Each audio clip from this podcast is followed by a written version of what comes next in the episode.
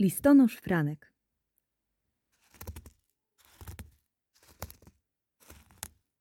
Listonosz Franek przychodził co ranek i rzucał listy każdemu na ganek. Wszyscy ciekawi tych niespodzianek czule machali mu z zafiranek.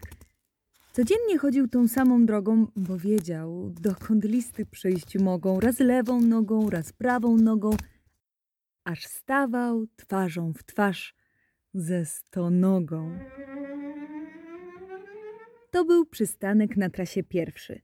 Stonodze wręczał tomiki wierszy i dając zawsze uśmiech najszczerszy, pędził radośnie do domku świerszczy. Świerszcze mu grały, bo skrzypce miały. Im to dostarczał nut karton biały. Szedł w takt muzyki, szczęśliwy cały, bo naprzeciwko żabki mieszkały. Żabki te były pełne fantazji. Listy dostały od krewnych z Azji. Czytać ich Franek nie miał okazji, bo był już w drodze na plac akacji. Czy plac akacji przedstawiać trzeba?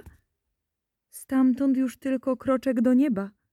Domek, a wokół przepiękne drzewa. W nim to mieszkała pani Ameba. Pani Ameba często się śmiała, a zawsze kiedy list dostawała, na głos Frankowi w mig go czytała, bo ona czytać po prostu kochała.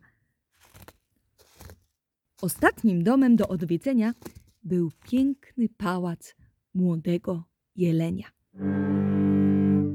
Franek dostarczał tam bez znudzenia przesyłki pełne pysznego jedzenia. Grubi i chudzi, duzi i mali, wszyscy mieszkańcy Franka kochali.